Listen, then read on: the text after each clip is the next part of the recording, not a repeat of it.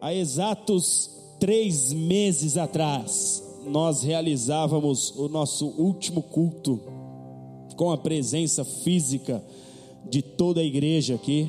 Há exatos 3 meses atrás, o nosso último culto presencial foi numa quinta-feira, dia 19 de março, dia em que eu e a pastora completamos 15 anos de casado, inclusive.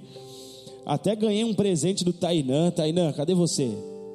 Naquele dia, não pude usar. Ele me deu o cartão, falou: pastor, gaste o quanto você quiser e leve a pastora para jantar.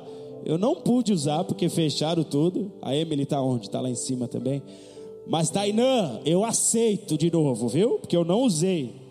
Eu aceito, mas vamos esperar abrir os restaurantes para eu poder levar a minha amada para jantar. 19 de março, último culto, uma quinta-feira. E no domingo, 22 de março, foi o nosso primeiro culto online. Hoje é dia 21 de junho. 3 meses depois, nós estamos aqui com as portas abertas, com a igreja reunida. Essa é uma noite de alegria, não somente para nós, mas eu posso garantir a vocês que há uma festa nos céus, por essa data, por essa noite e por esse momento. Esse culto poderia facilmente ser chamado de a volta dos que não foram. Quando você era pequeno, talvez a galera zoava com isso. Já assistiu aquele filme, As Longas Tranças do Rei Careca, Incêndio na Caixa d'Água? E tinha esse também. Tinha aquela do português que foi viajar. Quando ele voltar eu te conto.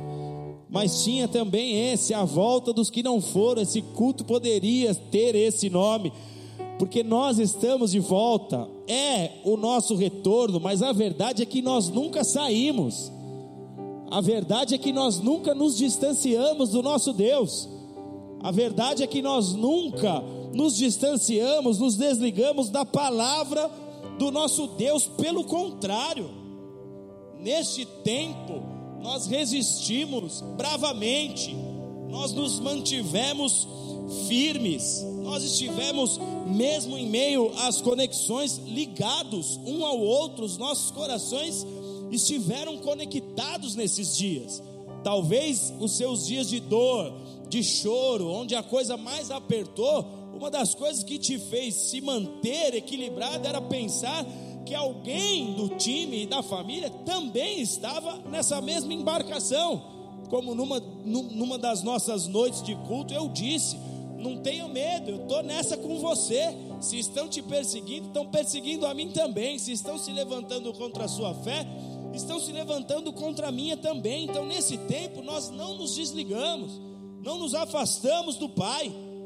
Nós na verdade nos mantivemos ainda mais firmes, resistindo, bravamente resistindo. E nós percebemos o valor que há na nossa unidade. Nós percebemos como nós amamos esse ambiente. Nós percebemos como ele é importante para nós, quanto a casa do Pai tem valor para nós.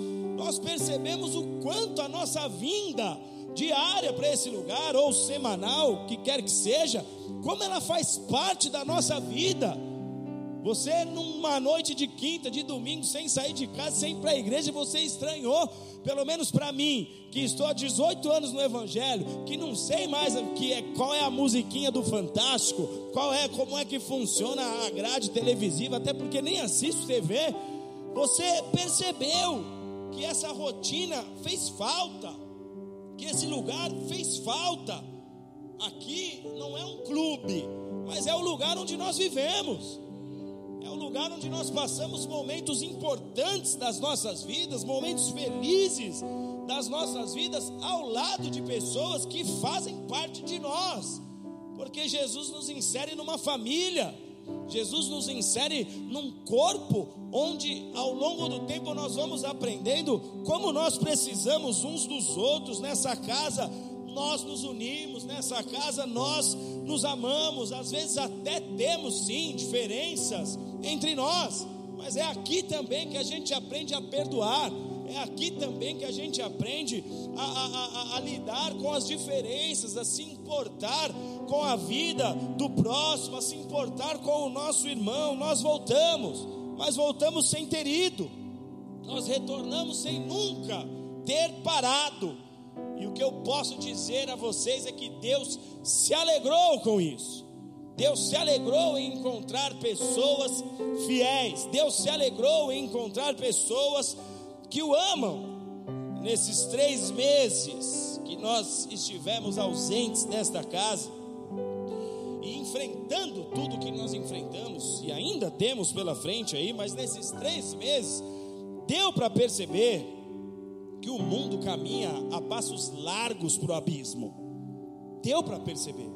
E é por isso que eu digo que quem não percebeu, eu fico me perguntando o que mais essa pessoa precisará para perceber que o mundo caminha a passos largos para o abismo. Deu para perceber, como deu para perceber que Deus espera da sua igreja uma resposta para essa hora, como eu ministrei aqui quinta-feira.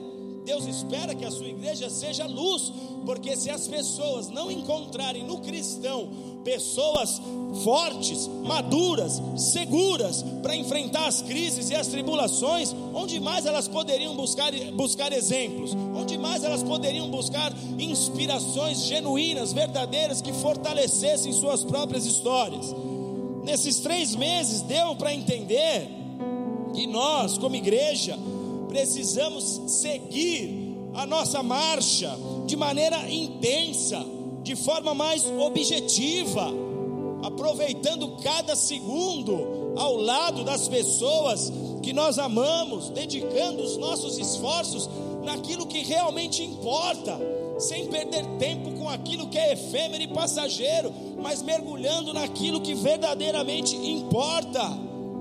E nesses 3 meses, sobretudo, amados, deu também para perceber que nós precisamos mergulhar no plano de Deus para nós, porque se você não mergulhar no plano de Deus para a sua vida, se isso acontecer com qualquer um de nós, você será conduzido pelos planos que estão nesse mundo, você será conduzido por planos humanos, conduzidos por cegos, como eu disse aqui num culto atrás, acho que no domingo passado, cegos que não conseguem conduzir suas próprias vidas e que não têm a menor condição de conduzir a outro. Se você não mergulhar no plano de Deus para a sua vida, você será conduzido por esses cegos que levarão a sua história para o abismo. Então é importante nós tirarmos lições de tudo isso. Deuteronômio capítulo 4, versículo 9 nos diz: guarda a ti mesmo e cuida bem da tua própria alma, para que jamais se esqueça dos muitos sinais que os teus olhos viram, e para que essas vivas recordações nunca se apaguem do seu coração. Eu disse aqui na última quinta-feira que a igreja caminha para um novo tempo, que a igreja... Eu estou escutando um barulho, de onde vem? Um chiado, algum celular aí está dando goela no meio do culto. Eu disse aqui que a igreja caminha para um novo tempo, um novo período de Deus para nós, coletivamente falando. Ele tem algo específico para nós, João Pessoa, aqui a Paraíba, mas eu falo até da igreja brasileira, porque nesta nação existem pessoas sérias, nesta nação existem homens e mulheres fiéis a Deus, que têm entregado suas vidas no altar, para ver o reino de Deus acontecer e a vontade de Deus se cumprir nessa terra. E obviamente quando Deus olha para esses, quando Deus encontra o remanescente, Deus opera tudo aquilo que Ele tem sobre o seu povo e sobre a igreja. Então nós estamos em um novo tempo, nós caminhamos para dentro desse novo tempo. E o alerta de Deus é: não se esqueçam, preste atenção nisso, não se esqueçam daquilo que os teus olhos viram, não se esqueçam daquilo que vocês viveram nesses últimos tempos, não ignorem o que vocês viram diariamente nessa e em outras nações. Não se esqueçam. Por quê, amados? Porque por mais que as coisas aparentemente retornarão ao normal, e há planos de flexibilização para pouco a pouco voltar-se à rotina, por mais que aparentemente as coisas voltarão ao seu normal, você precisa saber que o plano dos globalistas, ele não parou. Aqueles que ali atrás começaram a implantar as suas obras más no mundo, a fazer passar a sua agenda no mundo, eles não desistiram dos seus interesses. Não é porque se haverá a abertura dos comércios, das atividades, que eles desistiram dos seus interesses. Não, a guerra não terminou.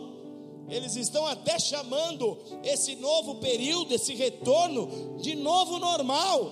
Talvez alguns de vocês já viram isso, já leram o portfólio da retomada de determinadas capitais, de determinados estados. Eles estão chamando isso de novo normal. Então não se assuste com os novos layouts que aparecerão, com as novas ideias que surgirão, com os novos procedimentos para se viver uma vida em sociedade, porque os planos das trevas continuam, e nós precisamos refletir sobre tudo o que se passou.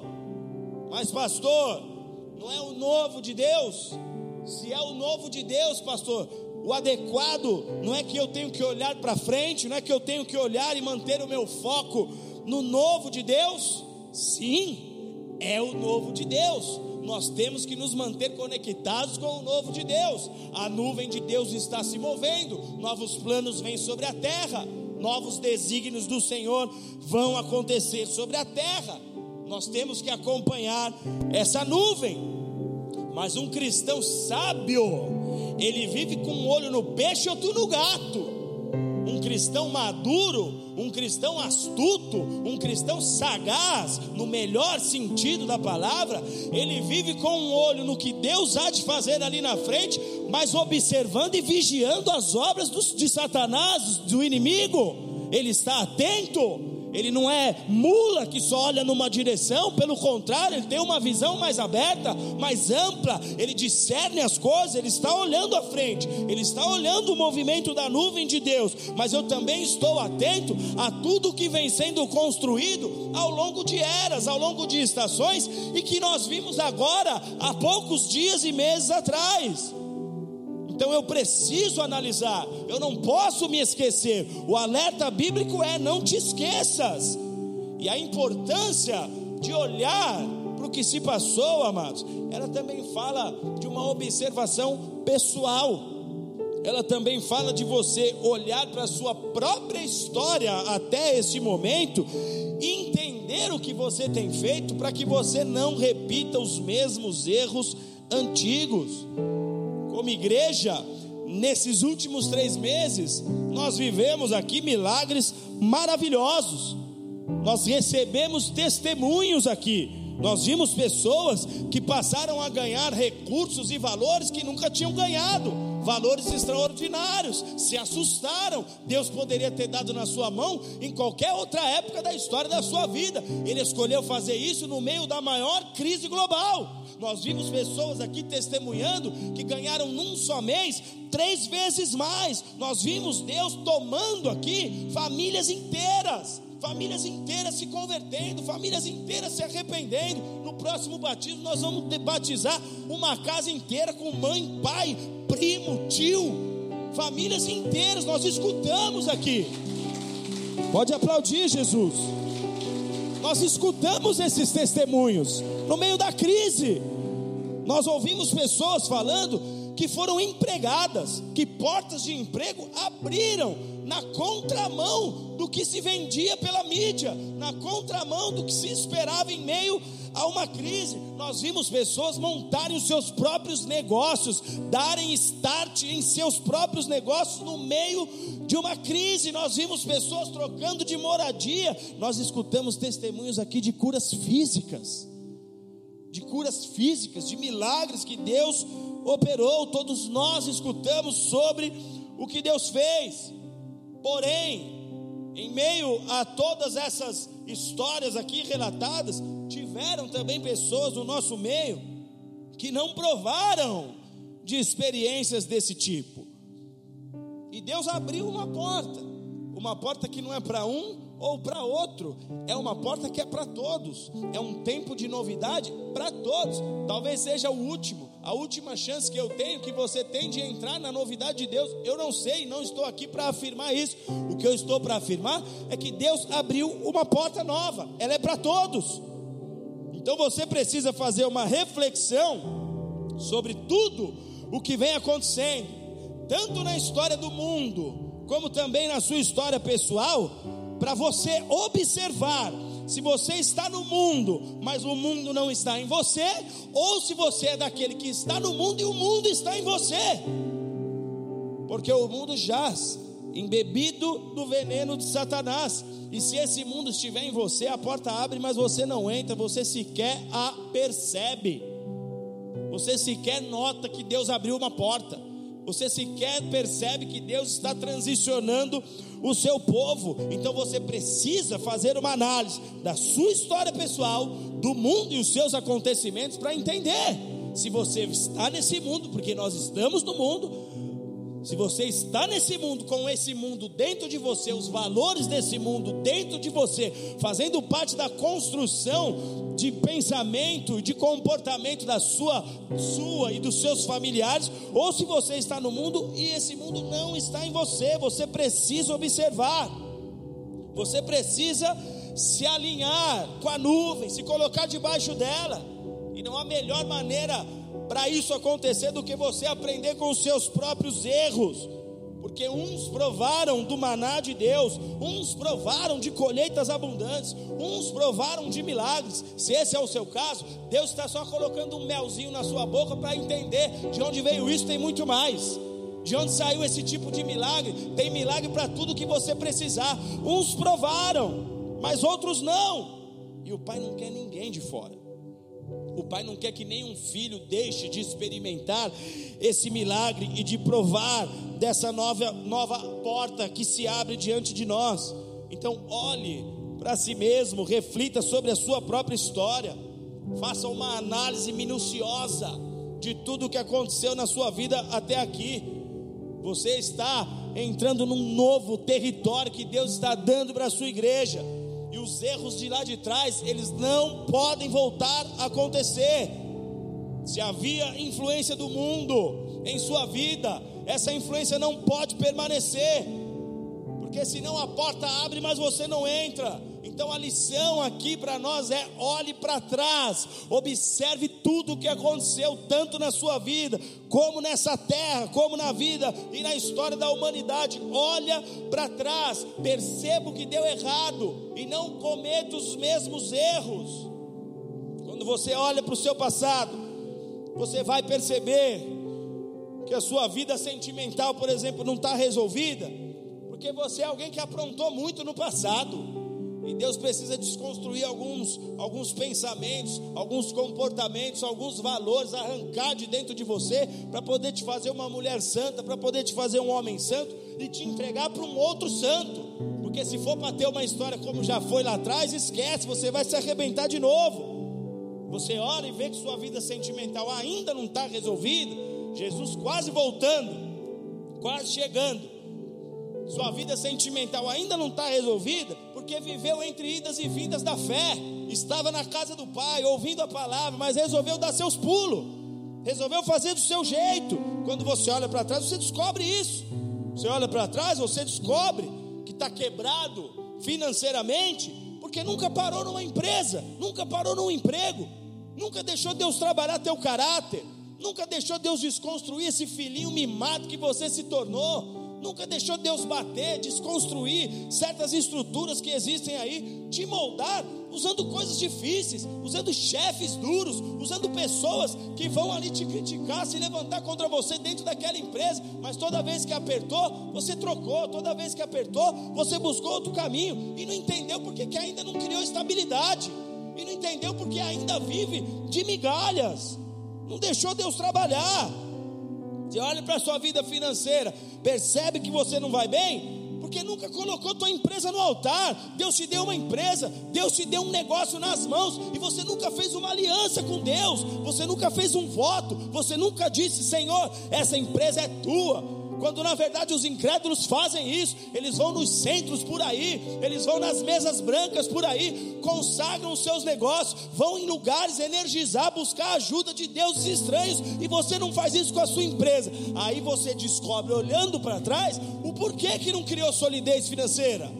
Você descobre que ainda está passando sufoco, porque nunca teve uma aliança de dízimo com o Senhor, porque nunca foi ousado em semear nesse solo. E aí você vai continuar vendo outros vivendo os milagres, passando pela porta que Deus abre, e você vivendo sem os benefícios de Deus. Deus tem pressa para cumprir a obra dele na sua vida, porque talvez a gente nem sabe quanto tempo mais nos resta, e se ele precisar fazer tudo em 2020, ele faz. Se ele precisar acrescentar sobre a tua história tudo que ele desenhou para ti nesse ano ainda, ele faz. Deus tem pressa para cumprir os seus propósitos em sua vida, mas você precisa se posicionar, mas você precisa tomar a sua posição.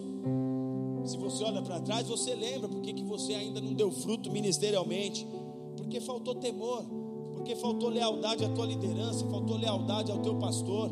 Você resolveu agir do seu próprio jeito. Era para você estar dando fruto, era para você estar cuidando de uma igreja, era para você estar cuidando de um núcleo, era para você estar sendo muito usado pela mão poderosa do Senhor, mas não tratou o altar com a seriedade devida. Você olha para trás, você vai ter a chance de entender por que sua vida está como está. E se eu não faço esse exercício, eu não encontro as falhas, e se eu não encontro as falhas, eu não consigo me ajustar, e se eu não me ajustar, eu não entro na novidade que o Senhor abre para nós. Então, quando eu faço uma reflexão dessa, baseada e fundamentada na verdade, amados, eu tenho totais chances de me preparar para aquilo que Deus está falando. Há algo novo liberado para a igreja do Senhor nessa terra. Então não te esqueças das coisas que os teus olhos viram. Deuteronômio capítulo 6 verso 4 diz: ouve, ó Israel, o Senhor nosso Deus é o único Senhor. Repete comigo: ouve, Israel, o Senhor nosso Deus é o único Senhor. Esse versículo aqui, ele é muito importante para a fé judaica. Ele é a profissão de fé do judeu, conhecido como Shemá. E o Shemá, ele é uma chamada de Deus para que o seu povo se volte a ele. O que eu mais ouvi de Deus nesses 3 meses para nós aqui, Brasil e João Pessoa na Paraíba, é: povo meu, volte. Povo meu, volte. Se você tem um familiar cristão que está desviado, leva essa mensagem para ele. Deus está chamando ele de volta. Se você é que está me ouvindo pela internet, você tem um familiar e um amigo, vai atrás dessa pessoa, dá o teu melhor por ele, investe nessa vida, porque Deus está chamando o seu povo a voltar-se para ele, a voltar-se para a sua palavra. Shemá significa ouvir, Shemá significa dar ouvidos, Shemá significa obedecer ao nosso Deus. Nós estamos no tempo do Shemá. Ouve, Israel, ouve, ó igreja, escute a voz do teu Deus. Ouve o que eu espero de ti. Escute, igreja, quais são as expectativas que eu, o Senhor teu Deus, tenho a teu respeito. Abra o teu coração, pare de brincar com a sua fé. Ouça, o Senhor está te dizendo: eu tenho algo novo para ti. E nós temos um Deus tão bom que quando nós nos arrependemos dos nossos pecados, a Bíblia diz que Ele nem se lembra mais. Ele zera a conta, Ele faz a gente virar uma folha em branco. Vai lá, meu filho, escreve essa história direito agora, faz tudo diferente agora. E você sabe, você entrega a caneta na mão de Deus, fala: eu não quero escrever, escreve o Senhor, eu só quero é te obedecer. Ouve, ó Israel, ouve, ó igreja, há uma novidade posta diante de ti. Em poucos meses vocês verão e viverão maravilhas. Foi só um mel para quem experimentou de milagres. Deus só lambuzou os teus lábios para dizer: eu tenho muito mais, eu posso fazer infinitamente mais do que o que você viu. Se você escutou do outro, se você viu a história alheia, Ele pode fazer na sua vida muito mais. Ouça, Israel, para que você entre nessa novidade. Ouça, daqui para frente, aprenda a dar a primazia a Deus, a colocar Deus no alto, no topo, no primeiro lugar, a ter o Senhor como a fonte principal de inspiração, de alimento, de devoção, a depender do Senhor. Deus te escolheu, Deus escolheu um futuro para você, mas agora Ele espera que você também o escolha, e Ele espera que você escolha o futuro que Ele desenhou para você. É uma escolha pessoal. Shemá, Israel. A hora é agora, é o tema dessa mensagem. A hora é agora, uma porta se abre, o tempo é agora, de você viver tudo que você não viveu ainda, de você ver coisas na sua história que você nunca imaginou que poderia viver, mas o teu Deus está dizendo: eu tenho pressa em fazer na sua vida. Ouve, Shemá, a hora é agora. Agora, queridos, nós precisamos ter um certo cuidado aqui. Eu estou falando de um novo tempo de Deus para nós. E quando chega a hora de vir o novo de Deus, nós temos que tomar certos cuidados, porque você espera e esperou por uma novidade de Deus, você passa tempo nessa espera, nesse deserto, vivendo condições difíceis, esperando que Deus realize. Você paga um preço, você suporta as dores, as aflições, e quando as coisas começam a dar uma clareada, quando as portas e janelas começam a abrir, a luz começa a entrar, é algo maravilhoso. Amém? É ou não é maravilhoso você poder estar de volta na casa do Pai? É maravilhoso, nós esperamos por isso. Isso daqui tem sabor de recompensa para nós, isso aqui tem sabor de conquista para nós. Mal sabe o diabo que ele contribuiu para a nossa fé se fortalecer. Mal sabe o diabo que ele contribuiu para a nossa espada ficar ainda mais afiada. Porque o lenhador, quando perde o corte do seu machado, ele tem que se retirar, ele tem que ir lá afiar o corte de novo para voltar ainda mais forte. É saboroso, é prazeroso, é uma sensação maravilhosa. Porém, você precisa entender que esse é um momento perigoso. Ele é bom ao mesmo tempo em que é perigoso, porque na espera você não tinha outra alternativa a não ser se apegar em Deus. Na espera você não tinha outra opção a não ser esperar em Deus. Na ausência, esperar a condição de mudança é a única alternativa. Então você espera. Quando te falta provisão, quando te falta unção, quando te falta recurso, quando te falta cuidado, você não tem outra alternativa a não ser esperar pela mudança. A única alternativa de quem não tem nada é sonhar com dias melhores.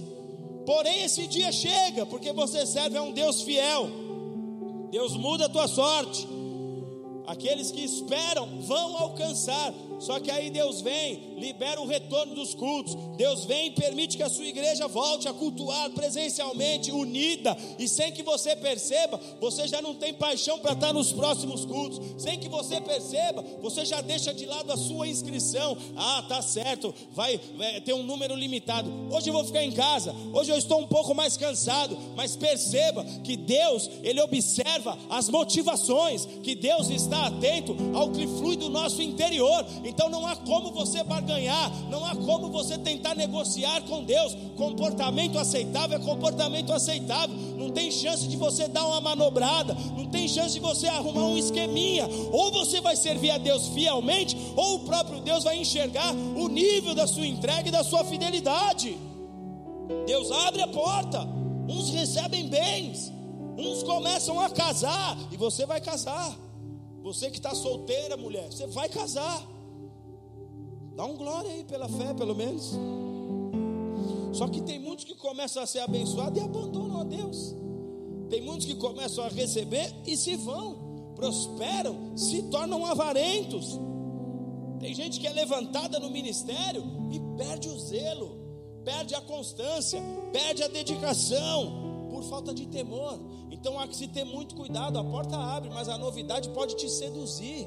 A novidade pode te deixar num estado que você comece a falhar com Deus de tal forma que você nunca tinha falhado antes, porque na espera você só tinha Ele, na espera só tinha uma opção. Mas quando você é abençoado, quando Deus abre portas, agora as opções são muitas, para você se distrair, para você ocupar o seu tempo, para você dispensar a sua atenção. Então há que se ter muito cuidado. Há uma novidade a caminho, mas você tem que tomar cuidado para não se perder na novidade, para não se perder com a novidade. Cuidado para não se embananar, cuidado para não se tornar uma pessoa desleixada, cuidado para não se esquecer de tudo o que você se dedicou, do tempo que você esperou, de todo o empenho dispensado, para no fim vacilar. As mensagens de Jesus incluíam vigiai, sede sóbrios, mantenham-se vigilantes, porque haverão coisas que vão te enganar e você nem sabe que está sendo enganado. Cuidado, a palavra fala de bênçãos que os filhos obedientes podem desfrutar, mas a mesma palavra ela fala que haverá má sorte para aqueles que escolherem o caminho da desobediência, para aqueles que agirem com descaso para com o nosso Senhor. A hora é agora, Deus fará, Deus tem pressa. Você, para chegar no céu, Deus quer que você chegue com 100% dos planos dele para a sua vida concluídos, upload completo. Ele não quer te ver pelo meio do caminho. Ele não quer te ver chegar no céu falando: pô, filho, olha tudo que eu tinha para viver e você dispensou, você vacilou. Ele quer que você chegue com o plano completo. A hora é agora, Ele fará. Agora, como que nós faremos? Como que nós devemos nos portar para passar, para entrar por essa porta que se abre? Quem quer ouvir, dá um glória a Deus aí. Abre aí sua Bíblia comigo, 1 Coríntios capítulo 16. A hora é agora, amados.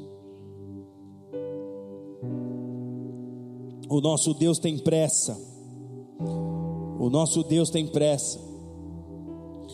Se você se mantiver firme na posição que Deus espera de ti, você vai viver os maiores milagres nessa estação. Nessa estação. Você vai contabilizar histórias ainda esse ano aqui.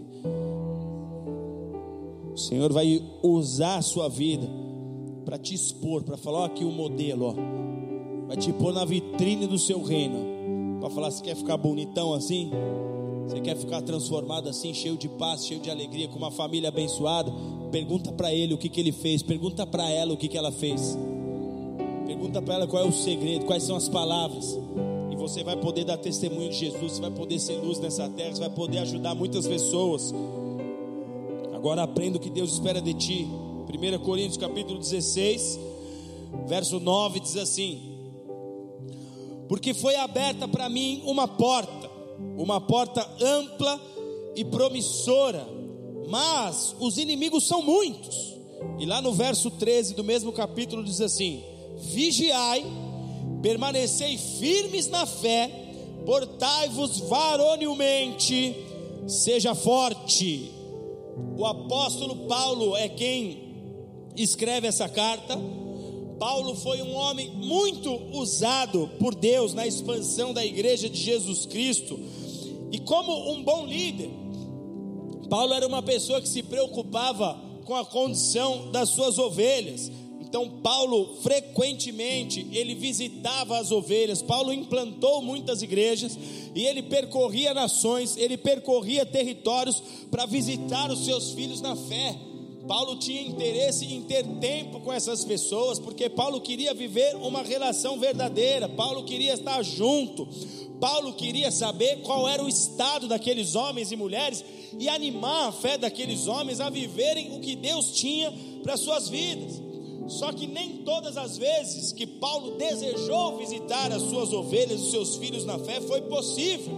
Em alguns momentos, quando Paulo não conseguia estar com essas pessoas, Paulo enviava cartas de recomendação. Era tipo a mensagenzinha do WhatsApp do pastor: fica firme, vai dar tudo certo. Olha aqui o que a Bíblia diz aqui, olha o que o Senhor fez lá no passado pelos nossos pais.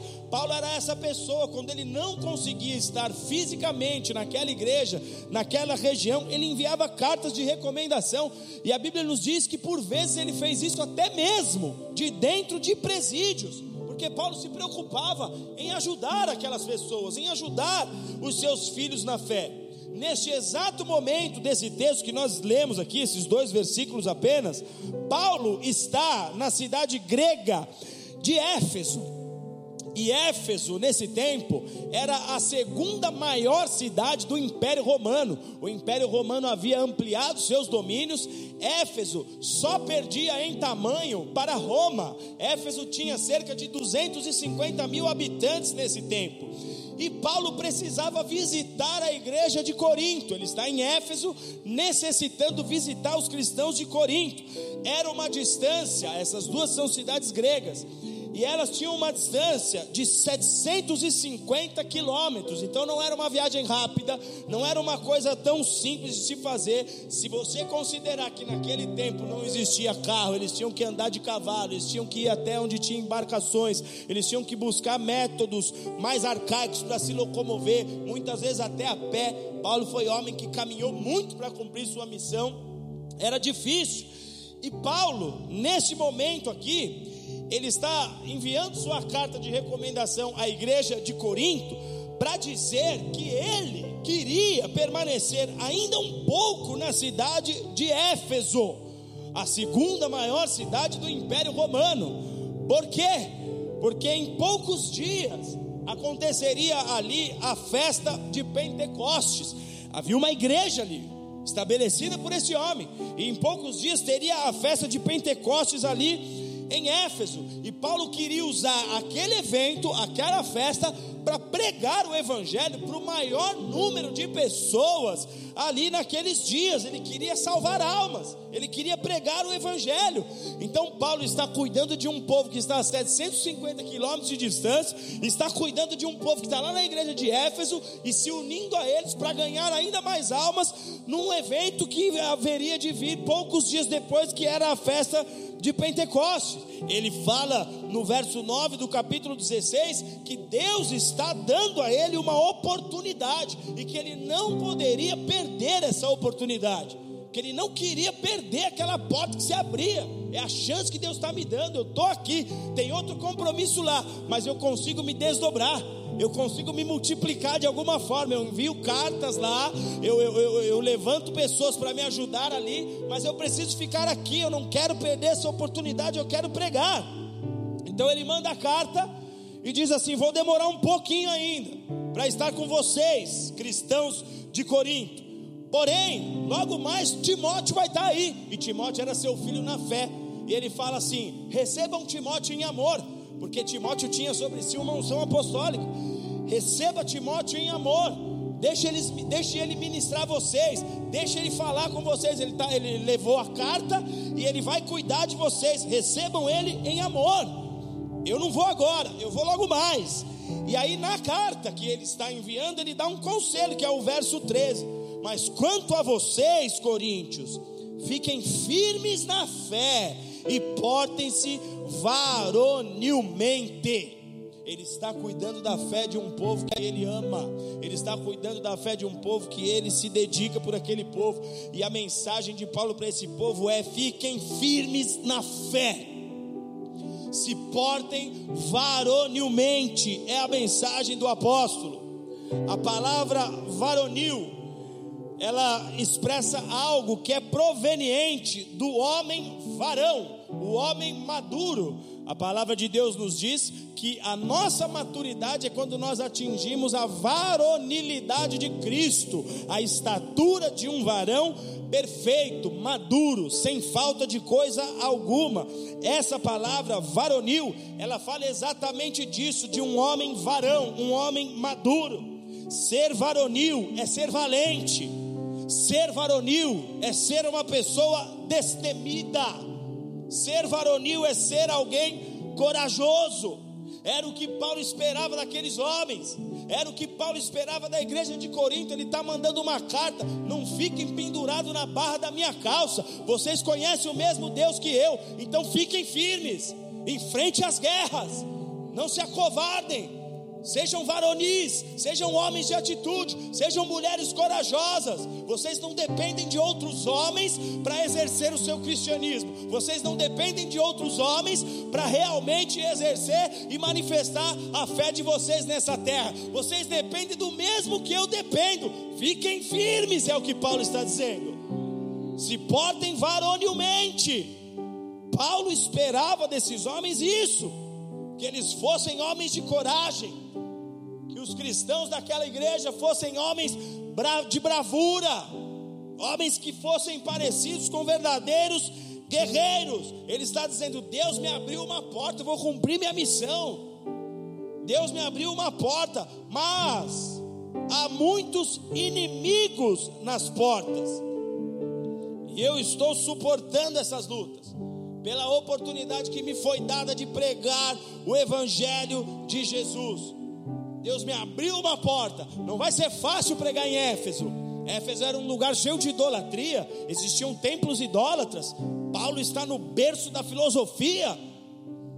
Deus me abriu uma porta para pregar, uma oportunidade. Ele não sabia nem como seria, ele só estava se movendo por fé. A festa aconteceria. Ele está dizendo: há muitos inimigos nessas portas, mas eu estou suportando, eu estou firme, e quero que vocês aí fiquem firmes. Eu estou vencendo as minhas lutas diariamente, quero que você vença as suas também, quero que você se porte varonilmente. Não sou só eu que vou me portar, não é só o presbítero, não é só a pastora, não é só o diácono, mas é a igreja num todo. Se porte varonilmente, vença as suas lutas.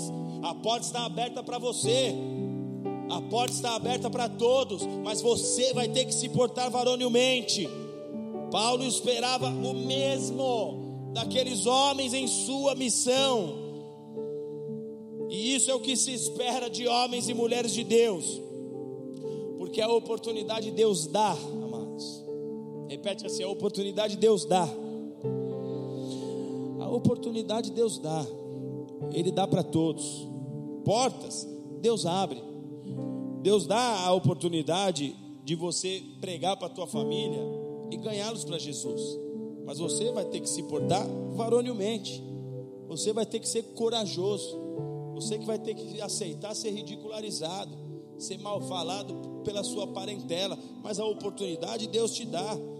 Deus dá a oportunidade para você prosperar nos seus negócios, Deus dá a oportunidade para você fazer a diferença no mercado de trabalho, para você crescer profissionalmente. Deus dá a oportunidade, mas você é quem vai ter que entrar por essa porta, que se portar varonilmente, que ser alguém corajoso. Deus dá a chance de você ser capacitado com o poder do alto, de maneira que você se torne numa bomba nessa terra, quando você abrir sua boca para pregar, que você quando se dispor a fazer a obra de Deus nessa terra, você é como uma bomba que destrói as obras de Satanás, que desmascara o diabo e suas artimanhas, que age com poder nessa terra. Deus dá essa oportunidade, mas o que você precisa saber é que nem toda oportunidade que Deus dá vem embrulhada para presente. Nem toda oportunidade que Deus dá vem com lacinhos e fitas vermelhas, dizendo: olha aqui sua oportunidade. Não é assim que funciona. Na verdade, toda oportunidade que vem de Deus, vai enfrentar resistência no caminho. Toda oportunidade que vem de Deus vai enfrentar oposição. Se você não aprendeu, aprenda que no reino, uma vassoura que você pega para limpar a casa de Deus, uma vassoura é uma bazuca. Tudo é mais difícil pelo reino, tudo é mais difícil para se implantar o reino de Deus nessa terra, e é por isso que você tem que ser varonil. Está cheio de cristão com um monte de promessa amontoada sobre a sua cabeça, mas são pessoas que não arregaçam as suas mangas, não entram no trabalho, não mergulham profundo, não estão dispostas a abrigar por aquilo que Deus deu para suas vidas, entregou para suas vidas.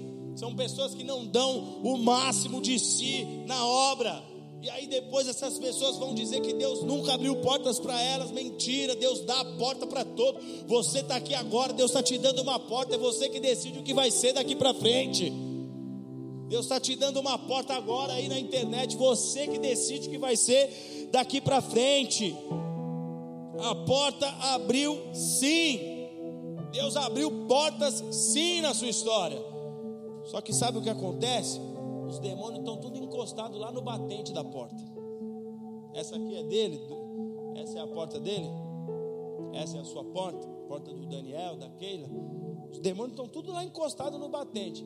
Na hora que você tenta passar, eles te empurram. Na hora que você tenta passar, eles te resistem.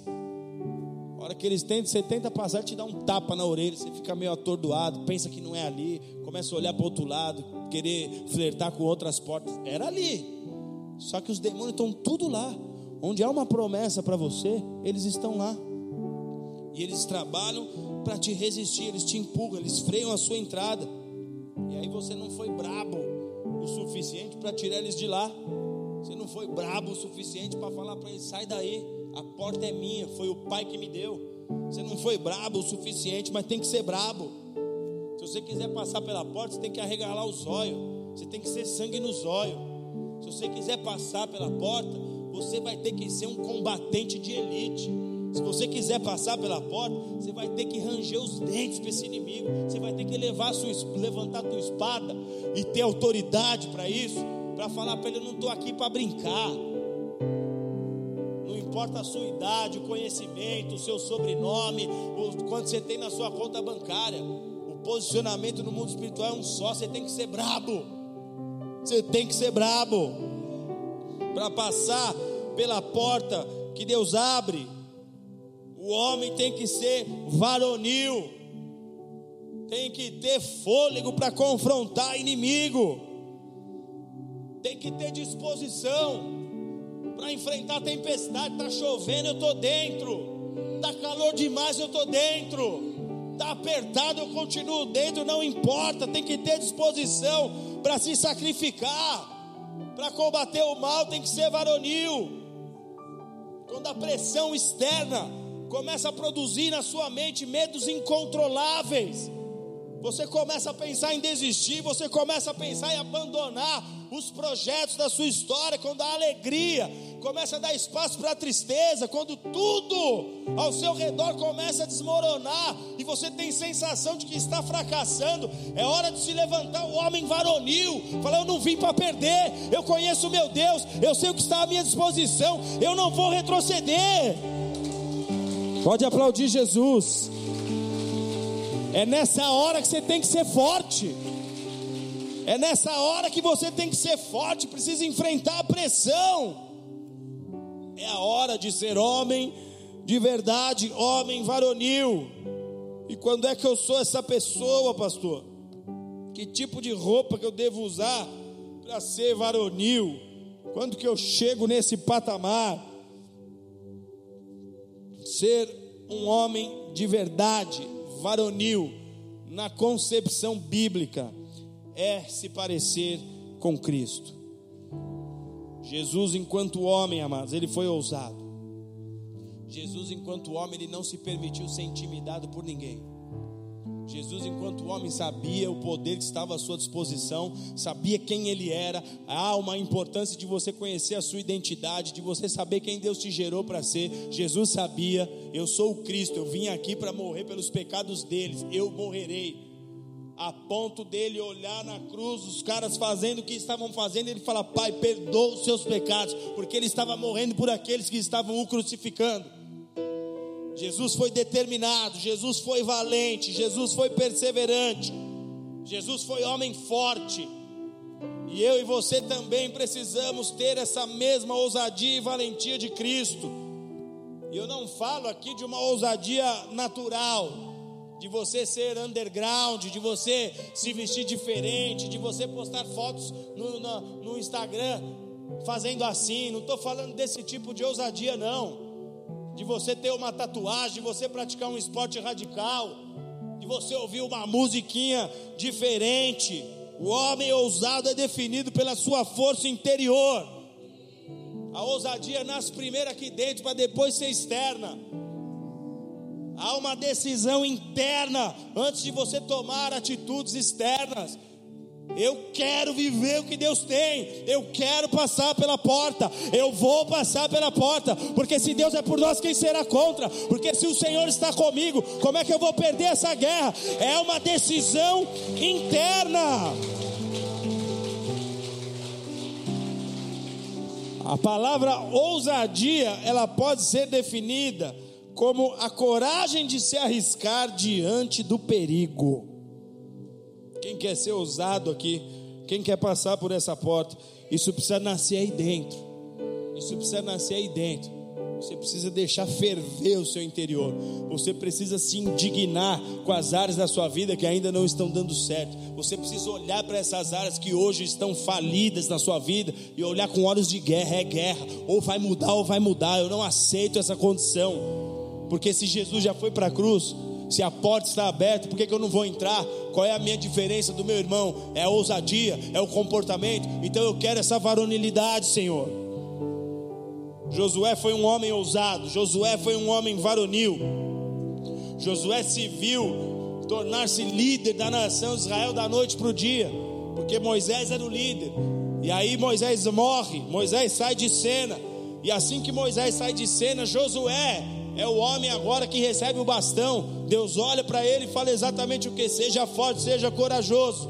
E Josué foi esse homem. Ele foi levantado por Deus para conduzir o povo agora. Havia uma porta nova de Deus sendo colocada diante da nação de Israel. Eles estavam saindo de um tempo de prisão, de escravidão, de sonhos amassados, sonhos anulados, apagados, e agora entrando na promessa de Deus. Josué é colocado agora para conduzir esse povo. Mas eu não quero usar a história dele para ilustrar esse pensamento aqui. Eu quero usar a história de um parceiro dele que foi tão corajoso quanto ele, foi tão brabo quanto ele, e foi um homem que fez a diferença. Estou falando de Calebe. Calebe, ele foi um dos 12 espias que Moisés enviou para observar a terra de Canaã. Calebe foi em missão 40 dias observando a terra nova, observando a porta nova. Deus colocou a porta, vamos olhar, vamos traçar o nosso plano de entrada. Calebe esteve nessa expedição 12 dias.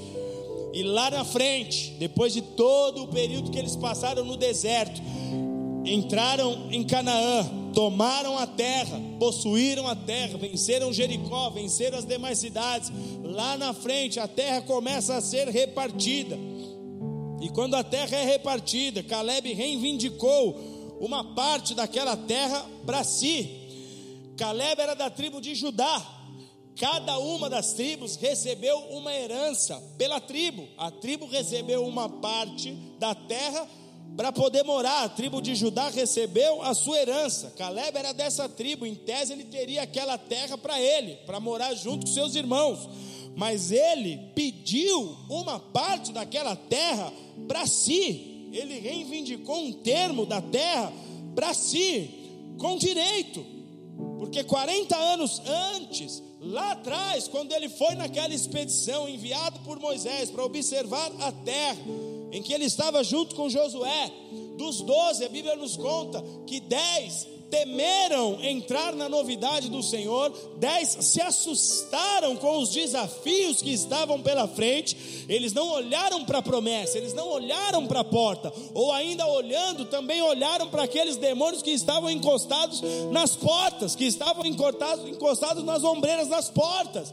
Calebe e Josué fizeram diferente. Eles não tiveram dúvidas. Essa é a terra que Deus nos prometeu, nós vamos entrar. Tem dificuldade, tem que ser corajoso, tem que ser homem forte, mas se Deus é por nós, quem será contra nós? Ele esteve disposto a passar por aquela porta.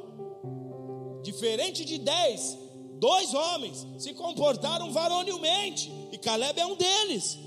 Quando ele volta e dá o relatório para Moisés e fala assim: esses caras aí estão com medo, mas eu estou disposto a ir lutar. Quer que eu vou? Eu vou.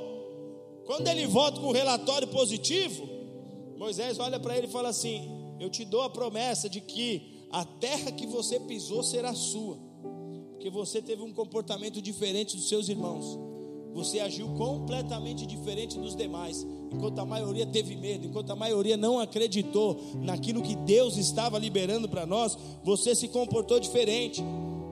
Então eu declaro que a terra que você pisou, Caleb, você vai tomar essa terra por herança. Moisés promete essa herança particular por causa da coragem de Caleb.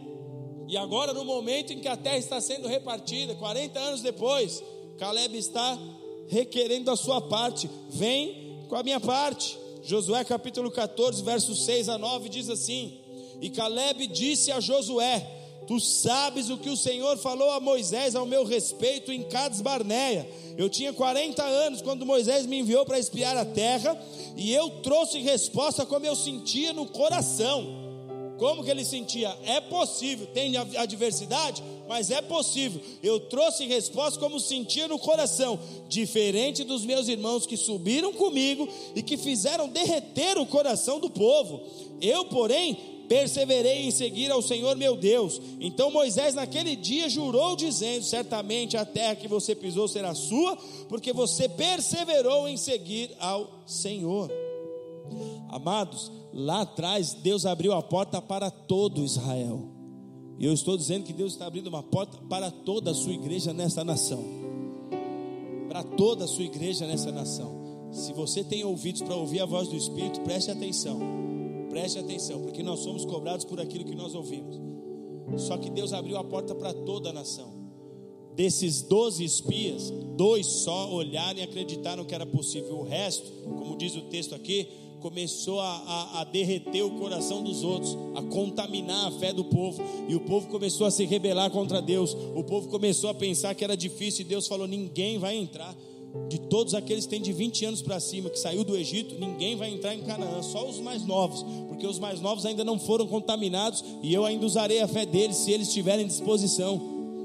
A porta abre para todos, mas nem todos entram, porque depende de uma condição, depende de uma posição, depende de um comportamento.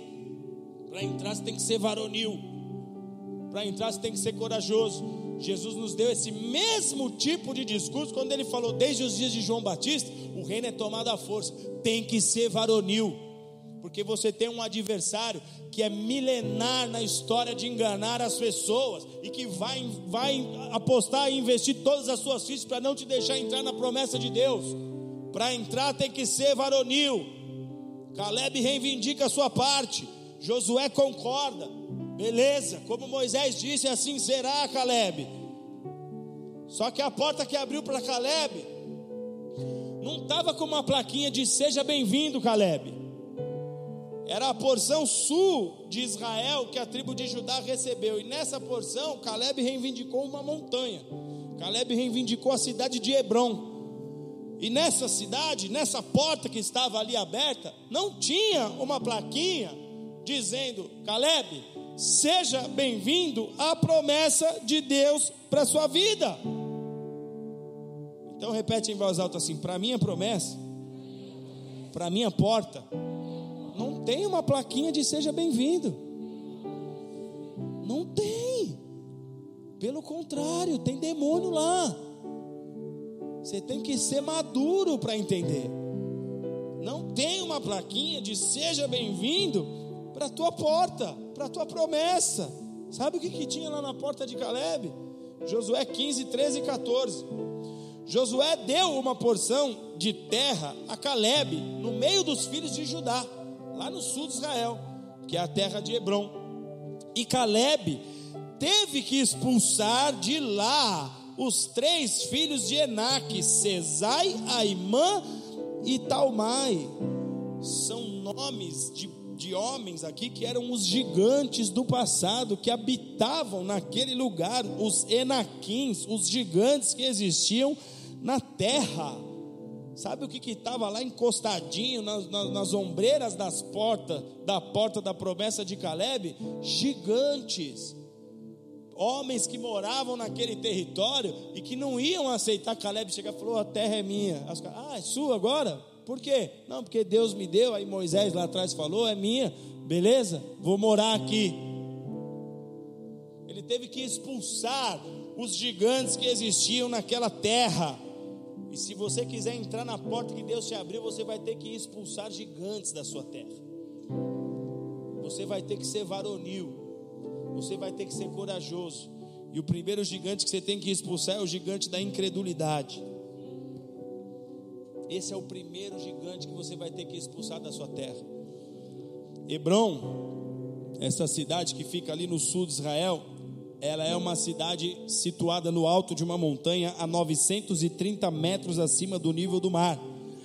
Quando eles foram espiar a terra e trouxeram o relatório para Moisés, eles falaram quem morava perto do mar, quem morava no vale e quem morava nos montes. Eles viram e eles disseram: os gigantes, os filhos de Enaque habitam na região montanhosa. Os gigantes moravam em cidades altas.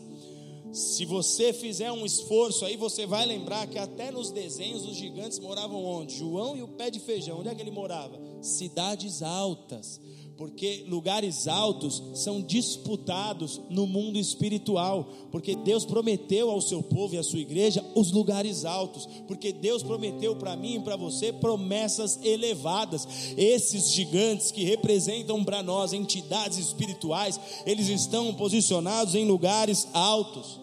A Bíblia diz que quando Golias vem para levar uma com a tropa de Israel, a Bíblia diz que ele vinha de uma região montanhosa. Por quê? Porque posicionado num lugar alto, o bicho já é grande, tu olha ele de baixo, fica 2 vezes maior. É sempre assim a estratégia de Satanás para fazer você acreditar que o que Deus tem para a sua vida não vai dar certo. Ele faz o problema que ele mesmo implantou no mundo ser maior do que de fato ele é, porque o problema pode até ser grande a olhos humanos.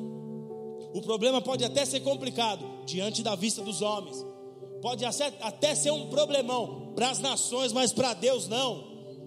Para Deus é um esfarelar de pão. Para Deus te posicionar na tua promessa é como um esfarelar de pão. Eu tiro quem eu precisar tirar, eu derrubo quem eu precisar derrubar, mas a porta que eu te abrir, se você se portar varonilmente, você entra. Mas agora, para isso, você vai precisar aprender a vencer a incredulidade, que vai levantar fantasmas na sua mente, que vai levantar vozes dentro do seu coração. É uma estratégia de intimidação que vai e bate diretamente contra a sua fé. É o gigante da incredulidade. Quando eles foram espiar a terra, os 10 espias que amarelaram, eles disseram: nós somos como gafanhotos perto deles. E Deus não pediu para falar como que eles se viam perto daqueles homens. Deus só pediu para eles olharem a terra, trazer um relatório para traçar uma estratégia militar de tomada da terra, que Deus ia dar a terra. Deus falou: expulsarei de diante de vós todos os seus inimigos.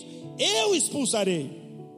Ele vai expulsar o gigante da sua história, mas você vai ter que aprender a se mover por fé, porque a fé é a certeza das coisas que se esperam, porque a fé é a sua mão invisível que apalpa a promessa de Deus e traz para a realidade.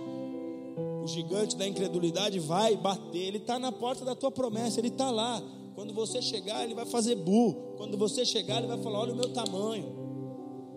Quando você chegar, ele vai falar assim: pastores que vieram antes de você, eu já derrubei. Quando você tentar chegar, ele vai falar: líderes que tentaram ser líder, eu já atropelei. Ele vai tentar te intimidar. Quando você tentar se posicionar na sua promessa, ele vai falar: não, vários outros casais que tentaram ajustar a família, que tentaram ser sério, não deu, eu atropelei, eu engoli. Mas você vai precisar vencer a incredulidade. Você já ouviu que Deus transforma, você viu Deus transformar. Você viu que nem mesmo uma crise global foi capaz de frear e limitar as ações de Deus. Por que que Deus fez o milagre que fez, da maneira que fez nesses dias? Por que que Deus operou assim nesses dias? Para te dizer: não tem o que limite, não tem o que freie. Agora quem precisa vencer essa guerra? Você, varonilmente. A Bíblia diz que o mal vai aumentar sobre a terra, não se iluda. Não se iluda, a Bíblia diz que o mal vai aumentar. Isso aqui foi só um ensaio. Essa crise que nós vivemos e passamos, e estamos aqui na finaleira, é só um ensaio do que virá. Só que também haverá mais poder, haverá mais unção, haverá mais portas sendo abertas. Quanto maior velocidade Deus necessitar de operar as coisas dele nessa terra, ele fará, mais portas ele abrirá. Agora você vai precisar de quê para entrar nessa porta? De fé. Você vai precisar de olhos espirituais para enxergar que é a porta de Deus. A fé vai te dar a condição de usufruir desse poder e de entrar por essas portas. Satanás vai usar toda a pirotecnia que ele tem à sua disposição para paralisar a fé de muitos cristãos. Ele vai trabalhar com intimidação, ele vai trabalhar com terror, mas você precisa romper com a incredulidade. Deus pode, Deus quer e Deus vai fazer algo novo. Só que se você não usar a tua fé, você não entra por essa porta. Se você confiar totalmente no Senhor, você verá o milagre. Se você depender totalmente do Senhor, você verá o milagre. Tudo que Deus diz para você é: entrega teu coração, entrega a tua história, entrega a tua vida. Para de segurar, para de tentar dar o seu jeito. E eu vou devolver para você com mais unção, eu vou devolver para você com mais fé, eu vou devolver para você com mais poder. O segundo gigante é Mamon.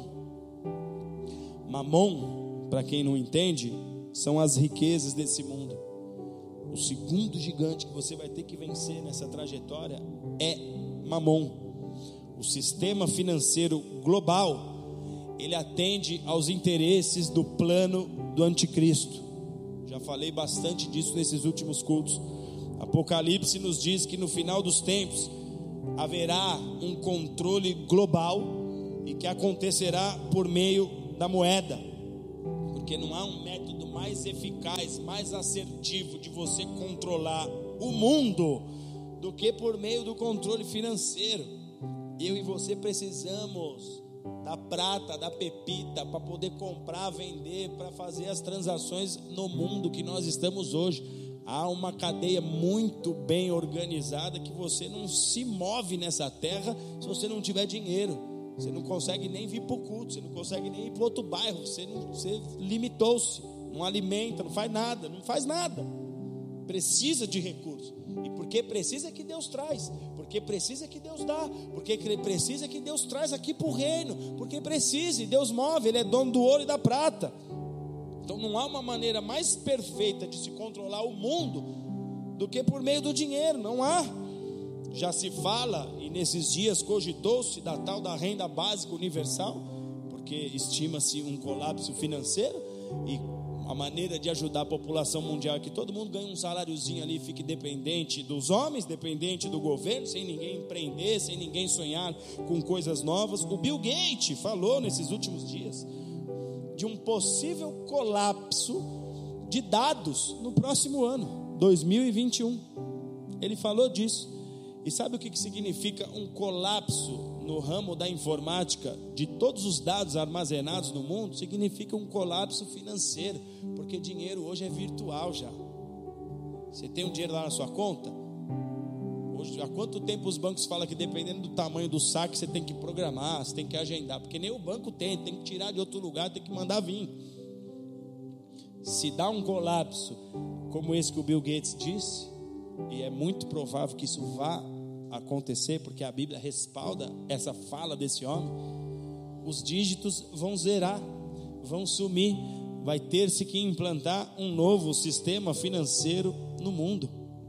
Pastor, e como é que eu consigo superar isso aí? Para você superar, você vai ter que aprender a não depender do sistema financeiro global. Como, pastor?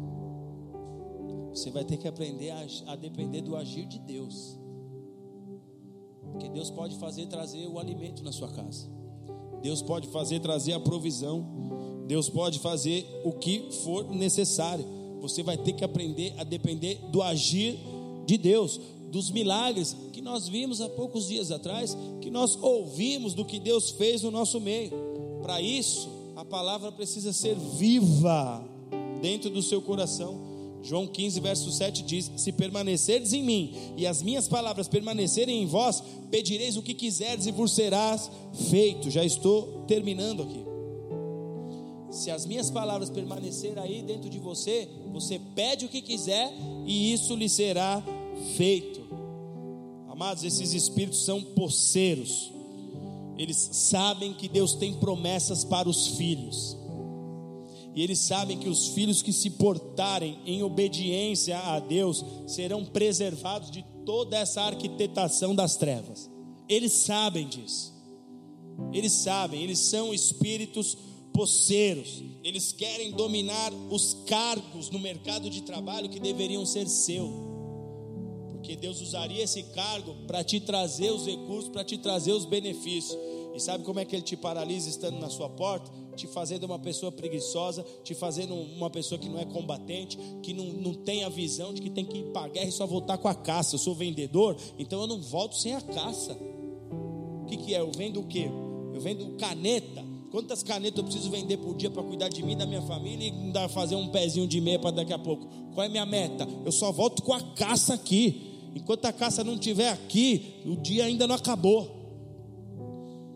O diabo faz as pessoas entrarem por esse caminho de procrastinar, sempre deixando para depois. Eles querem dominar os cargos, as posições que eram para ser sua. Ele quer dominar as terras que deveriam estar nas suas mãos. Então ele age pela lei, ele age de esquemas daqui e de lá para segurar contratos, para não fazer determinadas coisas virem parar na sua mão. Mas você ainda não aprendeu a usar a sua autoridade e reivindicar, igual o Caleb está dizendo aqui: Deus me prometeu, me dá, é meu. Você ainda não aprendeu, você tem que vencer esse gigante.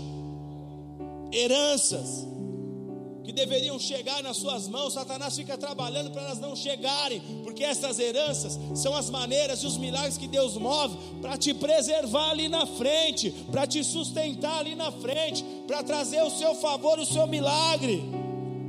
Vendas de imóveis que estão retidas, e ele fica lá impedindo, trabalhando para que essas coisas não aconteçam. Trabalhos que você deveria empreender e pôr em prática, e ele fica lá te enrolando para você nunca pôr em prática.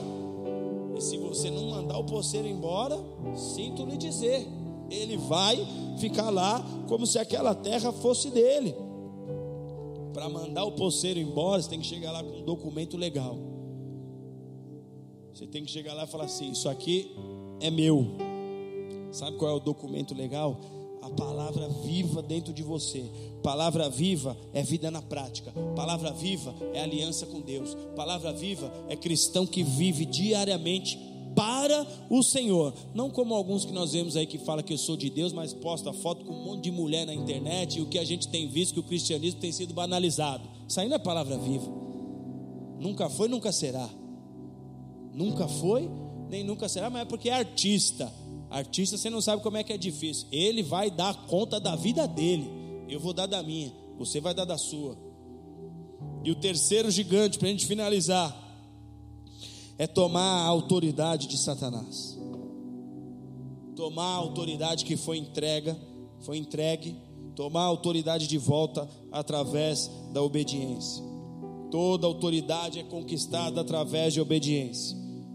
E o inimigo da autoridade de Deus em nós é o pecado.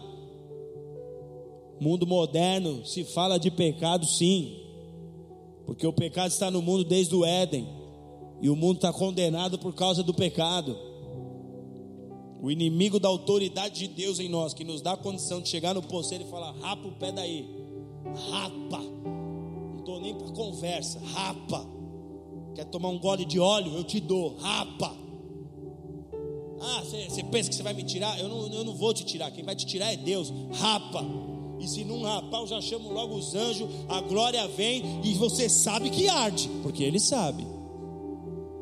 A autoridade de Deus em nós, ela é retirada através do pecado. Adão recebeu de Deus a autoridade sobre toda a terra. Deus deu a ele a autoridade, mas aí o seu ato de desobediência a Deus devolveu para Satanás a autoridade. Ele entregou a autoridade a Satanás. Então, quando há desobediência a Deus, à palavra de Deus, automaticamente o governo de Satanás é instituído sobre a vida do homem.